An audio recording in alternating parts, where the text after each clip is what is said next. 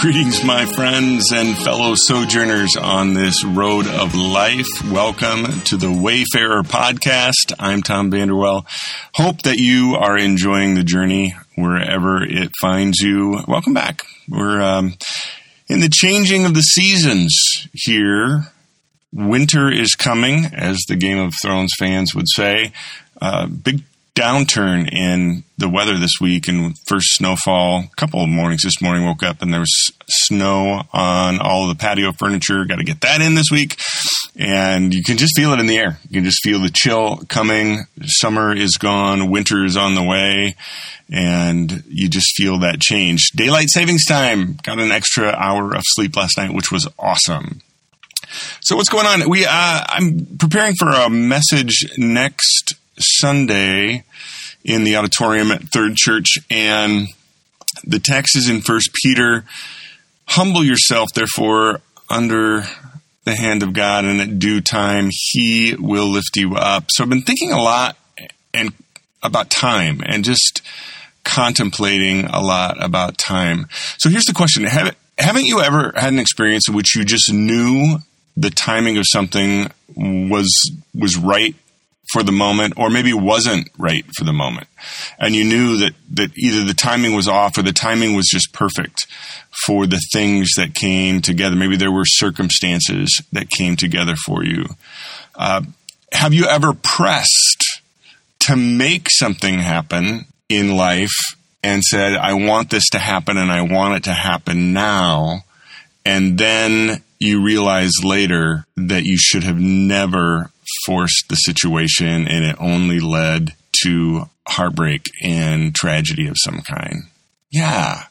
You know, time isn't, is a fascinating concept. There's a great movie, uh, old movie called Sliding Doors with Gwyneth Paltrow. Kind of a small sleeper film. Not a lot of people remember it, but it was fascinating because the storyline is basically a woman gets up and is headed towards uh, getting on the commuter train and the movie kind of goes splits at that point. And one half of the movie goes to if she makes the train this is what would have happened in her life. If she missed the train then the other half of the movie goes this is what would have happened. And it just brings you back to that those little moments in time the what ifs and the realization you know there is a timing of things.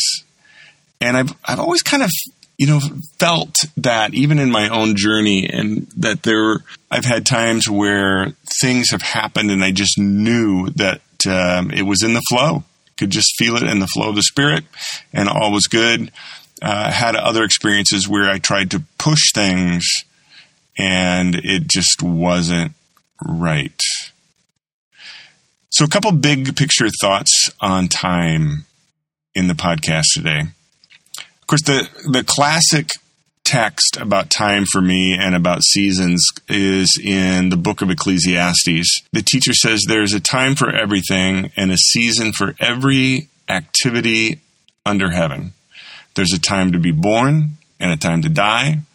There's a time to plant and a time to uproot, a time to kill and a time to heal, a time to tear down and a time to build. There's a time to weep and a time to laugh, a time to mourn and a time to dance, a time to scatter stones and a time to gather them, a time to embrace and a time to refrain from embracing, a time to search and a time to give up, a time to keep and a time to throw away a time to tear and a time to mend, a time to be silent and a time to speak, a time to love and a time to hate, a time for war and a time for peace. Man, there's a lot there, isn't there? Yeah, so a couple of big picture things. I have to realize that time is a construct of creation, that eternity is timeless. And so time is this, it's a part of creation. It's a part of uh, of what has been made and what the Creator has made. And in eternity, that there isn't time. It's, it's eternal, no beginning, no end. What implications can that have? Well, uh, I remember talking to my friend uh, who's a good, staunch, faithful member of the Catholic Church. And one of the things that I know about Catholic practice is that they often will pray for those who have deceased. And I questioned him on that. I said, you know, as a as a good Protestant kid that's never been raised Catholic, I don't get it. And he said to me, well, he said there's no time in eternity.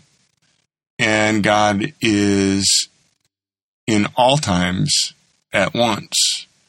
So if I pray for somebody who went before, why can't the God who is omniscient, omnipotent, and omnipresent take my prayer from today and apply it back in the moment because he exists in all moments at all times?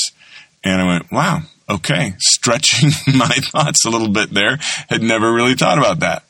Um, and okay. And that's one of the things as you get into thinking about time and you start learning about physics and how God created this whole universe, there's so much mystery in it. And we have to begin to really poke into that because it has an implication for not only our earthly lives as far as the timing of events, and, but also uh, understanding who we really are. So in Colossians 3 3, it says that our lives are hidden with Christ in God. Now think about that. Our lives are hidden with Christ. So we are, if we are uh, in relationship with Christ, we're a follower of Christ, we have been indwelt by the Spirit of Christ, our lives are hidden in Him, in God. And where is Christ? He is in the heavenly realms, sitting at the right hand of God the Father, according to the scriptures. Ephesians 2 6 says, He has raised us up and seated us with Christ in heaven. Now think about that for a second. So that, and it's past tense, he says. He raised us, past tense, seated us, past tense, with him in heaven. So here's my question. What if we arrive in eternity to realize that we've always been there? okay? What if we arrive? Because we always think of the construct, it, we always think of things in sense of time. And so which one of us haven't gone to a funeral of a loved one, a parent or grandparent or a sibling, and, and said, someday I will be with them in heaven? What if we get to heaven and realize that we've always been there with them and they have always been there with us because in eternity there is no time? Whoa, what are you talking about?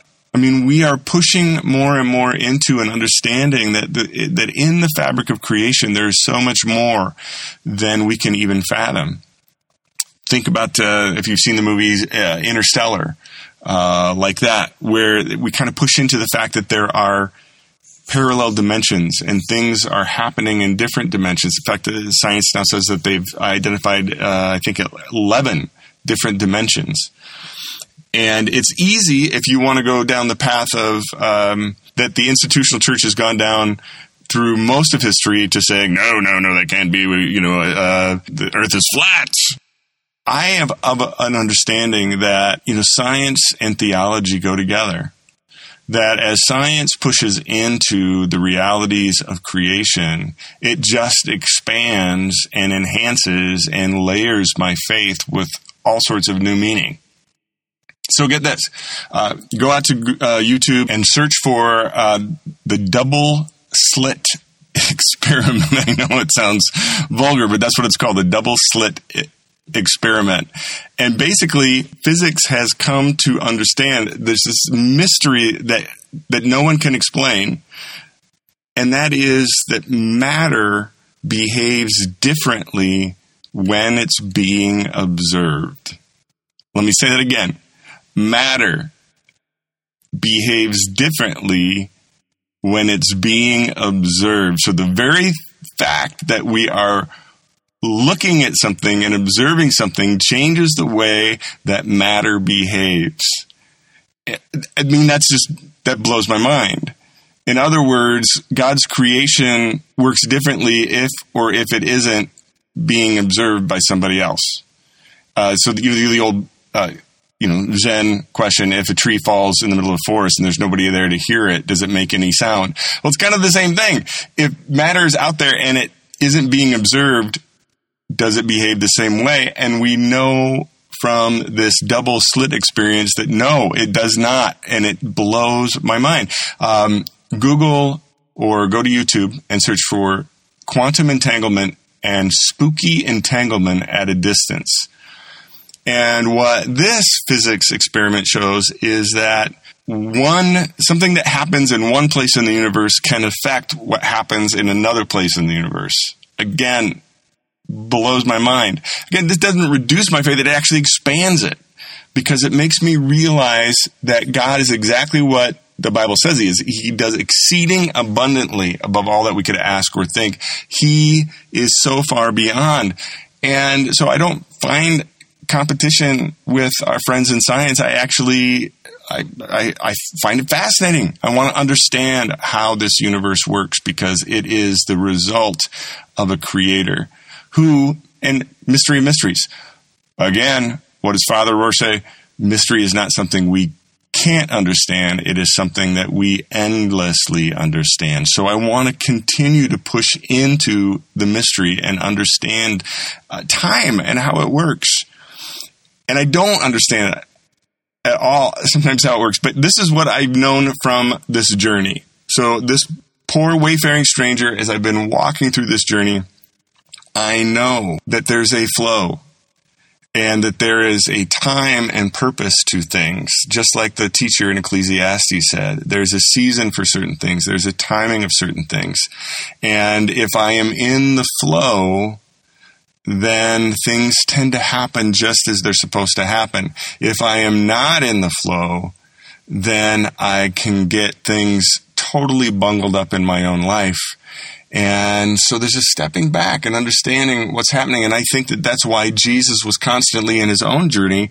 What was he doing? He was stepping out of the actions of every day, going off to a mountainside to pray, being by himself, being with his disciples. And I think that he was spending lots of time in quiet, in contemplation and in prayer and conversation with the Father because he was trying to continue to stay in the flow and he knew what was going to happen. And in fact, if you read through the four biographies of Jesus, Matthew, Mark, Luke, and John, uh, also known as the Gospels, if you read through them, one of the things that you realize is that Jesus knew exactly what was going to happen to him. And in fact, I would argue that Jesus actually pushed the buttons that forced his enemies' hands to kill him he even told his disciples what was going to happen. Now, it was sort of mysterious in the way that he always said it to them. He said, just as Jonah was in the belly of a fish for three days and three nights, so the Son of Man is going to be in the earth for three days and three nights. Um, he said, I am going to destroy this temple, and in three days I'm going to build it back up again. What was he meaning by that? Again, I'm going to die, I'm going to be crucified, I'm going to go into the grave, and then when I come back from the grave, guess what? Everything changes. And at that time in this new season, the temple is not a temple made by hands, but what? The temple is all of the human beings in whom I am going to dwell. We are one with him. He is one with us. So we are, our lives are hidden with Christ in heaven at the same time that we're living out this earthly existence and walking our journey on the earth. It's kind of a, a yeah, it kind of uh, blows your mind, doesn't it, to think about some of those things. But here's the thing the Bible also says that we are blessed in the in the heavenly places. We are blessed with every spiritual blessing that is in Christ. In other words, we have access to every blessing. We have access to to to all that Christ has to afford us. It's it's all, in fact we already have it. It's in heaven. It's in level four in that dimension. And our job is to tap into that and try and bring that into our journey and into our, our lives on level one, into our relationships on level two, and to change the way that we interact with the world on level three in such a way that we are bringing what? Your kingdom come, your will be done on earth as it is in heaven. That's the way it's supposed to work. For me, in order to, for me to to channel that in my daily life in each moment. Because what does the Bible say? Our, you know, our, our days are numbered. The hairs of our head are numbered. There's a, uh, there's some kind of mysterious plan to all of this. So my job is to try and to tap into the flow of what God has already ordained and into the flow of this great story that is already happening to try and be present in the moment no matter what the season because sometimes what does ecclesiastes say? Sometimes there is a time to mourn. There's going to be a season for mourning. There's going to be a season for dancing and celebration. There's going to be a season in which we we just kind of plant things even though we'd love to be harvesting the fruit of it, we're just, we're sowing seeds and we're planting. But there will come a time when we then are able to harvest. It'll be a different season. Uh, there's a time to be silent and just to keep your mouth shut and let be what is going to be. And then there is going to be a time when you have to open your mouth and speak out and you know it. It's the right time. And I, it's like a fire shut up in my bones. I can't keep quiet. But if I am not walking with Christ, if I am not walking in the Spirit and trying at every moment seeking, what is the time? And to be present in that moment, if I'm not in that flow, then things don't all come together. So back to the whole idea of humble yourself under the hand of God, and at due time, He will raise you up. You know, I think that there's a humility that comes in the same way that Jesus humbled himself. Philippians chapter 2 says, He humbled himself, even taking on kind of the, that posture of a servant, coming from level four down to us on level one, emptying himself that he could come and be one of us and walk with us and die and suffer like one of us, to be hungry like one of us, to understand weariness like one of us, to understand the time. Because guess what? He didn't become a rabbi until he was 30. Why? Because that was the age at that time in Jewish law that that a man could not become a rabbi, could not become a teacher until he's 30. So Jesus is humbling himself. The Son of God humbles himself to fit within the paradigm of of the Jewish institution uh, and the Jewish culture. And so there's this piece at which he is being humble and following the rules, but then he takes and he breaks the rules and tries to get them down to the spiritual essence from which God intended their motivation of those rules. Um, all right, so another big concept, and I've been playing around with this for a long time. Um, the idea is this I find that creation is layered, and that those layers, you can see the same themes, you can see the same motifs in different layers of creation. So, for example, we live in a solar system. What happens? Well, we live on this little globe, and the and the moon moves around the Earth, and the Earth and the moon move around the sun, and the sun and our galaxy move around, uh, and and so there's this theme. So then you go to your science class and you learn that what matter, atoms are like these little solar systems of, uh, protons and neutrons and they spin around each other like this little solar system. And so I think that there there are ways in which creation is layered and that God replicates things in different ways. So my thought has always been, and I had this understanding since I was a, a young believer, and it's kind of grown over the course of my life journey. But the idea is this that that the, that the, the great story of humanity from Genesis to Revelation is like a life cycle. So our lives have a life cycle. We are born into this earthly journey, and then at some point we are going to die. Everything has this life cycle. It's born, it's created, and then it dies. So I've always thought of history as one big life cycle. So think, follow me along here. So in the infancy, back in the days of cavemen and things are brutal and nobody knows anything and there's just uh, a small number of humans populating the earth it is like the infancy don't know much not even aware of much just surviving and isn't that like a little baby who can't take care of themselves? The little baby, all it knows is instinctually how to survive by getting milk from a mother's breast and trying to protect itself. And then we get into uh, the you know the toddler stage. And when I think about the Mosaic law, when I think about the point in time when Moses is given the law and says, okay, here are the rules for living. Do this, you'll be blessed. Uh, don't do this, you'll be cursed. Uh, black and white, here are the rules. These are the standards. Make sure you wash your hands. Make sure you do this. And isn't that like a little child, like a toddler and young child that we have to say, look, you don't understand. So I'm going to give you some very clear black and white rules. Do what mom and dad say. Don't touch the burner and you'll be safe. If you don't do what we say, your hand's going to get burned and you're going to suffer. Uh, go to bed when we tell you. And if you're a good kid and you obey, then there's a blessings uh, to be showered upon you. And if you're a bad kid and you don't obey the rules, then there's going to be punishment. And that's exactly what kind of the Mosaic law was. And even at that point in time where society and culture in of itself was struggling to survive, a lot of the rules, even if you read through the book of Leviticus, was intended for the safety and health and protection of the cultural system. That people would be healthy, not sick. That people would, um, that relationships would be healthy. That families would be healthy.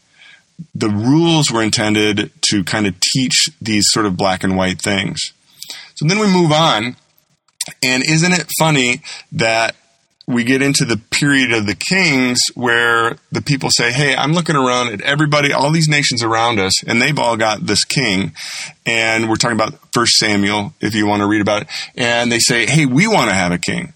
And God says, no, no, no, you don't really want to do that. Uh, there's a lot that's going to come along with it and you're not going to like it. No, no, no, no. We want this. We want this. And so God relents. And is that not like a, a growing child who all of a sudden says, No, I want what everybody else has. I want that, that latest uh, PS uh, console. I want the music that everybody's listening to. I want the clothes that everybody else is going to wear. I want, and it's almost like this child, and God's saying, you know, you really don't want that. Yes, we do. And so the, you get into that little bit of pushing against the boundaries and the rebellion. So that happens. And then we get to we get to the cross of Christ, and I feel like it's a um, it's almost like that moment of accountability when a young person and I there's not a set time, but I think it's different for every human being where all of a sudden, you know what, I am old enough to understand and be responsible for my own choices and actions. And I really believe that that's what happened when Christ came it was sort of this like age of accountability for humanity. And what Christ was really saying was, look, you've heard the rule. Don't do this. Don't do that. That's what the Mosaic law gave you. But I say, and when he was doing that, he was basically like a parent telling a child, look, there is a reason behind the rules that we gave you. I've taught you to go to bed at a decent time and get a good night's rest because it's going to serve you well and you need rest in order to function well in life. Now, the key is not, oh, you have to go to bed at 8.30 or you have to go to bed at 9 o'clock or whatever the case may be. The key is rest, however you find that. And what Jesus was trying to get us to do was not look at the letter of the law like we're some toddler that has to be given these these rules for uh, every little thing in life. He was trying to teach us to grow up and understand the the, the spirit, the heart, the God motivation of those rules. It was about the spirit of the law and following the law of love that he was trying to get us to. And he's like, if you follow, if you, if you get to the spirit of it and you try and act out of love, then all the other stuff takes care of itself. Because if I'm going to love my wife, then I need to be healthy for her. And if I'm going to be there and be healthy and provide for my family, then I'm going to take care of myself. And I don't need somebody to give me all these rules about rest and diet and exercise and all of these things because out of the motivation of loving the people who depend on me well, I am naturally going to do those things. I think that's what Jesus was getting at. And then we get into you know, then the you know the institutional uh, age of Christendom from about 312 uh, AD uh, through the next several centuries. And what happens? We go back to this idea of power, just like a young person who now is free to make their own choices and goes to college and is free to choose and what we're going to do, or we just get out and we start our careers and what I am going to get everything for myself. All those rules and regulations that I had before, I am done with those, man. I'm going to do it my own way. I'm going to uh, find my own way in this world. And humanity kind of went down this road of power and subjugation in Western civilization, even, even though there were really good things that came out of that, it was a period where we were really, where humanity was really trying to figure out how do we deal with this power and freedom that Christ brought to the table. We always think about, well, time, what's going to happen? I find it fascinating that we there's something in us that wants to constantly think apocalyptically that everything is doom and gloom. There's something in our humanity that we want to look at the that the pessimism. Even today, we are given to negative, pessimistic, the world is going to hell kind of thinking. When the reality is the world has continued to get better and better and better and better. Dr. Hans Rosling uh, look the book up. Factfulness. Factfulness. Uh, Hans Rosling, Swedish doctor, and he chronicles from research that we are living in a time where there is less poverty, there is less sickness, there is more education, there is more wealth, there is more health. Things are better today than they ever have been in the history of humanity. But what happens? We continue to push a message of fear and disaster and apocalypse. And I think that we need to we need to kind of really sit back and think about those things. Now, that's not to say that there aren't things that need to, to get better. And it's not to say that we've arrived because we haven't. There are still all sorts of things that have to improve. But notice this. So if you, you don't hear anything else in my in my podcast today, hear this news organizations, no matter who you listen to, uh, no matter what channel or website or syndication you listen to, they exist to make money. And in order to make money, they have to have advertisers. And the more listeners they have, the more viewers they have, the more clicks they generate, the more advertising dollars they can charge. And so news organizations and media organizations are constantly trying to get you to come back and to click more and to view more and to listen more so that they can charge more money for advertising so that they can make more money themselves. They inherently want to keep you listening, viewing, clicking. It is something in human nature that we react to fear. If we're afraid of something, we act. So when politicians get up, and I don't care what either side of the aisle, we give to fear. Uh, we preach fear, fear of the other, fear of the other side, fear of what's going to happen, fear of apocalypse, fear of catastrophe, fear of bankruptcy, fear of this, fear of that. It is fear, fear, fear, fear, fear. And I follow Jesus who said, Don't be afraid. Don't be afraid. This world has all sorts of trouble, but don't be afraid. I leave you with peace. As a follower of Jesus, I'm not supposed to be afraid. I'm not supposed to be afraid of what could happen to my body. I'm not supposed to be afraid. I'm supposed to believe that things are moving in this great story towards a conclusion that has already been authored. That I exist already in Christ in eternity. And I, my life journey, my earthly journey needs to reflect a level four understanding. My my journey through this life, my relationships, and how I respond to and react to others is supposed to be informed by the reality that I exist with Christ in heavenly places. That every spiritual blessing in Christ is mine in eternity. And I exist in eternity right now with Christ. My citizenship is in heaven. And I'm not just living this life in order to uh, get some fire insurance and go someplace else. I am living this life because what Jesus said is, Your kingdom come to this earth, your will be done on this earth just as it is in heaven. I'm in this journey to live out the will of Christ in my life. I am here to live out the purpose for which I am here. And what's that purpose?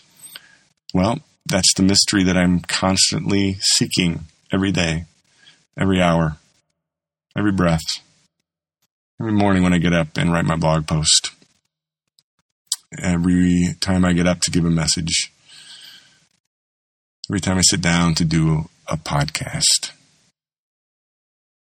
So, yeah. Where are you at in this life, my friend? I hope wherever the time and season finds you, you are well.